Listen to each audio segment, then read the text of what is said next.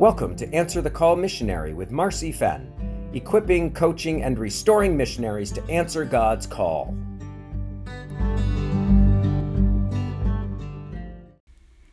We've started a series on cultural adjustment. Remember, first, cultures are organized around values. Values are the standards of what is acceptable or unacceptable, important or not important, right or wrong, and workable or not workable. The values are the hidden rules everyone seems to know and follow within a culture. Second, we will be judged by how we behave according to those values. We feel the judgment when we respond contrary to the cultural value, but may not be able to locate exactly what it is, except we feel like we did something wrong or don't fit in.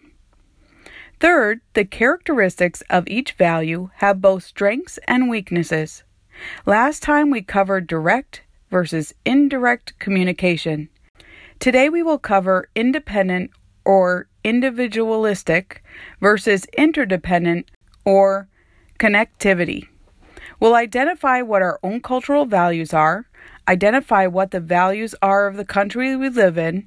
We will note the conflict, state examples, and work towards appreciation of values different than our own. These will be our keys to understanding how the culture is set up and moving towards appreciation. The value of independent or individualistic in a culture looks like working on one's own, being independent, competitive, and responsible for self. The thinking is, how does this affect me individually? What a person does determines how one behaves. The individual takes personal responsibility. This value focuses on the rights and concerns of each person. Personal identity is promoted. The value of interdependence or connectivity in a culture looks like helping one another, depending on others, and being cooperative. The thinking is do I have a connection with you? And how does this affect the group or our togetherness? Importance is placed upon the group. What a person does affects the group involved. The value stresses the importance of community. Unity and selflessness are valued traits. Independent or individualistic versus interdependent or connectivity, what differences? Already you're determining which value you consider is better, acceptable, important, right, and workable. We want to reject the opposite because it seems unacceptable, unimportant, wrong, and we think it won't work. But remember, whole cultures and societies live by an opposite or different value to us. Not everyone in the world thinks like our home country, our city or town, or our church. And different does not equal wrong, it's just different. Typically, or generally speaking, North American European cultures value independent or individualistic, and Latin American and Asian cultures value interdependence or collective. There are some studies that show that race, class, and gender may affect this value. Let's look at how these values play out in some scenarios. Helping your kids. A husband who values independence married a person who values interdependence, his wife, and they have a five year old boy. The wife was still dressing the five year old, and the husband felt that he should be getting dressed by himself. The husband has some options. He can let it go, so give up independence and embrace the interdependence. He can force his wife to change, impose independence, and reject interdependence. Or he can meet halfway by having the wife pick out the outfit, but the son getting dressed by himself. There may be many other options too. The idea is to consider the opposite value when coming up with solutions. When I explained this story to a mother who values independence and was adopting a child from an interdependent culture, she said, Man, this explains so much. I was in the hotel with our new little boy, a six year old, and when I would say to get ready for bed or get dressed, he would just put his arms up in the air. What about in schools? A U.S. Embassy worker who values independence had a hard time getting her kids into a particular school in an interdependent culture. She focused on her child's grades and desire for a good education, and the school rejected her. Years later, another embassy worker was able to get her kids into the school with no problem, and the first worker wondered why. The second embassy worker mentioned who she worked with, her coworkers' children, who also attended the school. The interdependent school was focused on the connections, who she was connected to, her network of friends, and togetherness. The first worker could have done the same thing, but since she didn't know the cultural value, it didn't occur to her to use her connections or even to mention them. For teachers, independence and interdependence will clash in a classroom. This can start with introductions.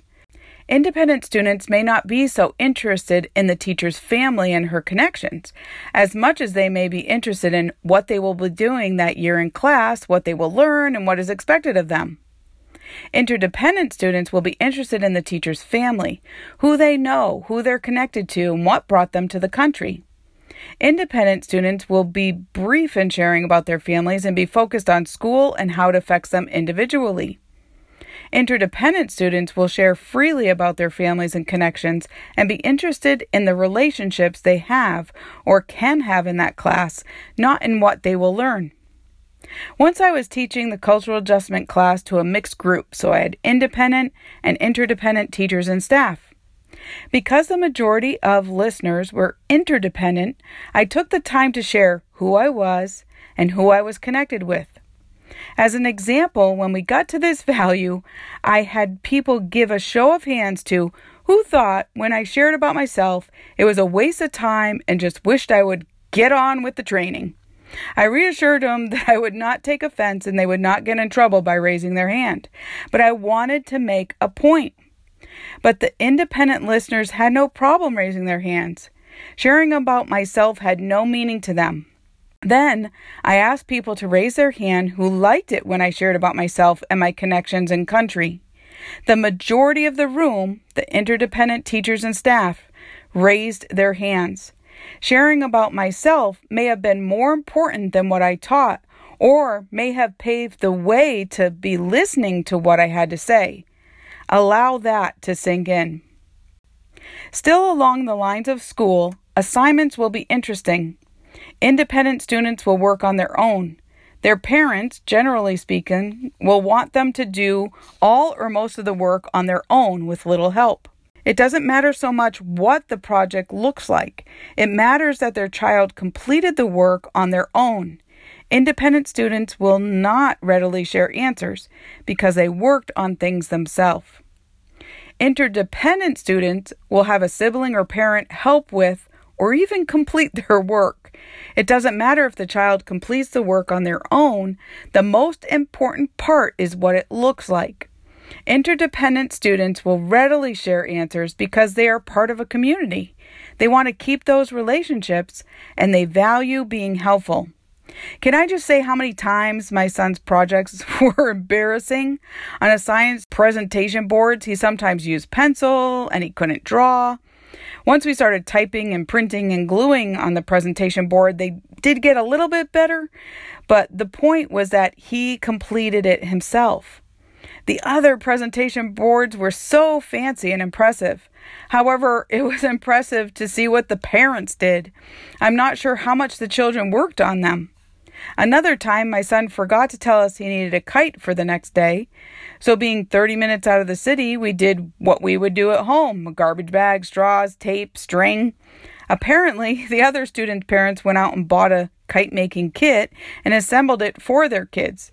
So, so many embarrassing moments, but I valued my son's involvement in the lesson, not the perfection of the outcome. Now, group work is also affected. Independent students prefer to work alone. It's usually hard for them to rely on other students to complete their tasks, and sometimes they will take on more to make sure it is completed. If they do have group work, they want the work to be equally divided within the group. Since interdependent students are probably already sharing their classwork, teachers can incorporate more group work over individual work. A shared task reinforces their relationships. What about jobs? In addition to schools, these values affect jobs. Those who value independence hire and are hired based on skill. Those who value interdependence hire based on connections. Who do you know? What about adoption in different countries? Understanding the value differences can help in the process of adoption. Most adoption agencies with the value of independence are focused on what an adoptive family can provide in relation to physical provision, food, clothing, house, education. Do the parents have a stable job? What opportunities can they provide for the child? Adoption agencies with the value of interdependence emphasize relationships because who they know is going to affect the life of the child being adopted. Who are the parents connected to? Who can they depend on? Who will be involved in the life of this child? Family is affected. People who value independence will expect their children to either go to college or move out at age 18. Sometimes a college student will return home and work to pay off the loans before moving out on their own. Married couples can live in the same city as their parents or they may move far away. People who value interdependence live in a house with extended family and live at home until they're married, putting the needs of the family first. Sometimes, if the property is owned, the married couple will build a house on the same land as the family. Family over education. In Honduras, in both rural and urban areas, I did notice two examples where the family was chosen over education, but for different reasons. In the rural area, the children were pulled out of school to work for their families.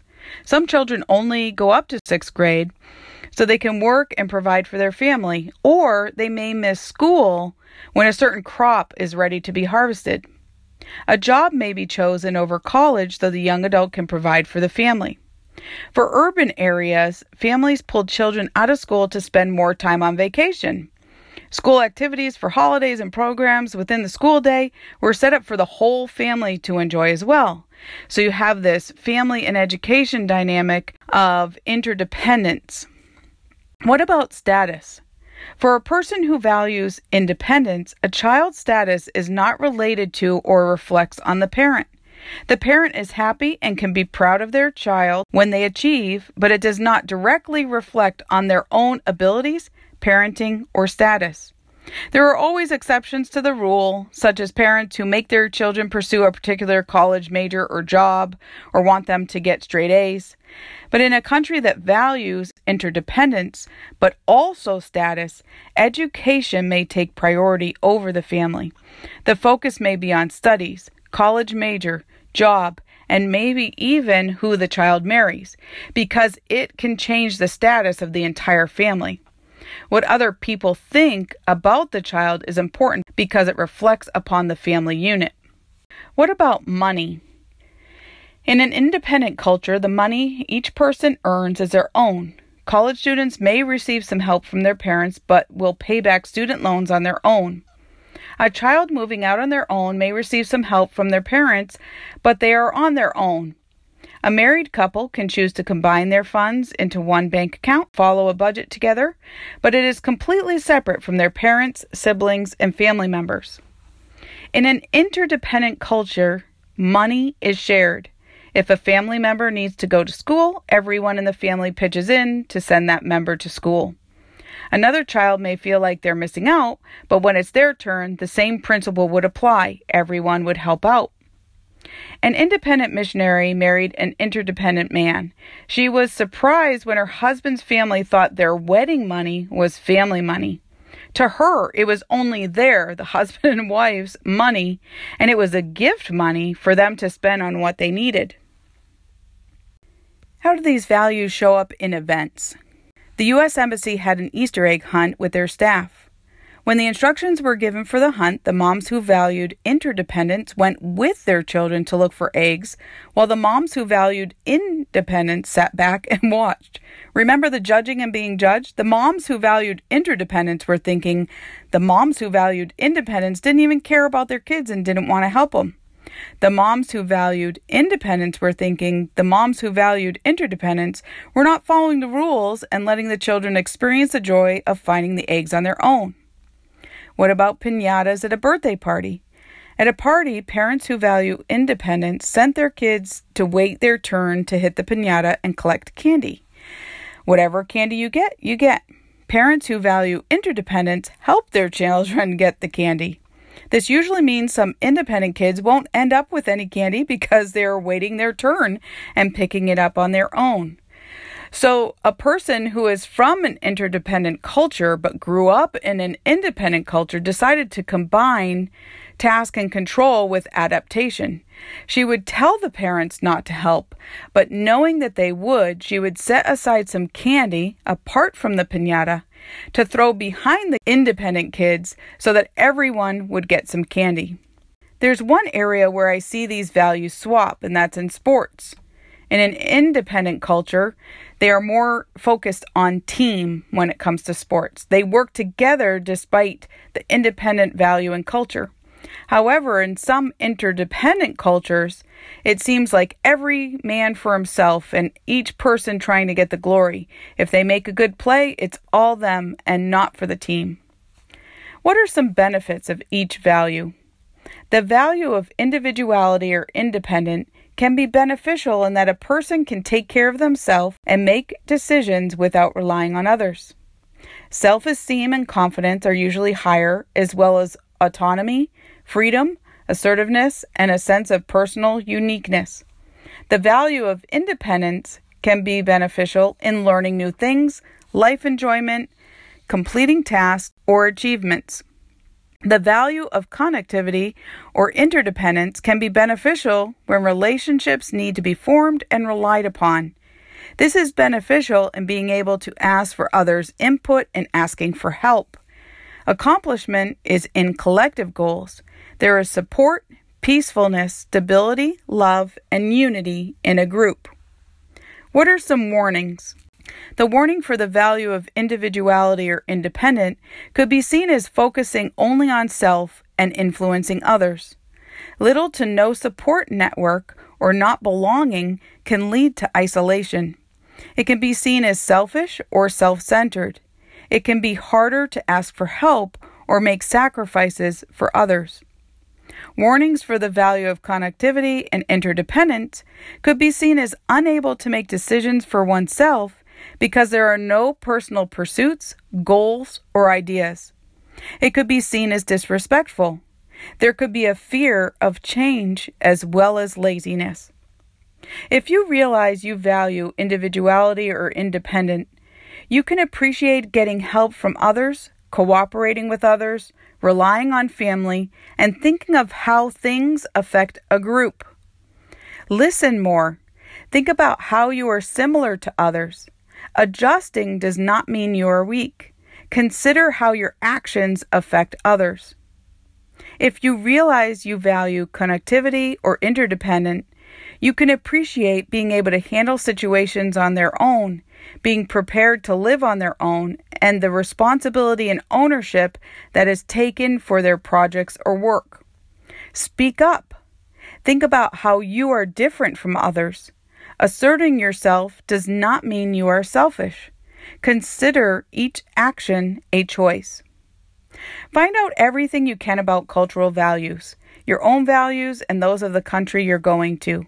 But then become a student and find out which apply and to what degree they apply for the area you live in.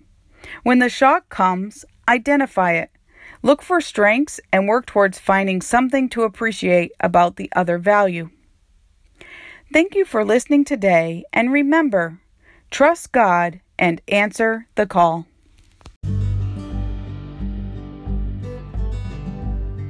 Thank you for listening to Answer the Call Missionary with Marcy Fenn.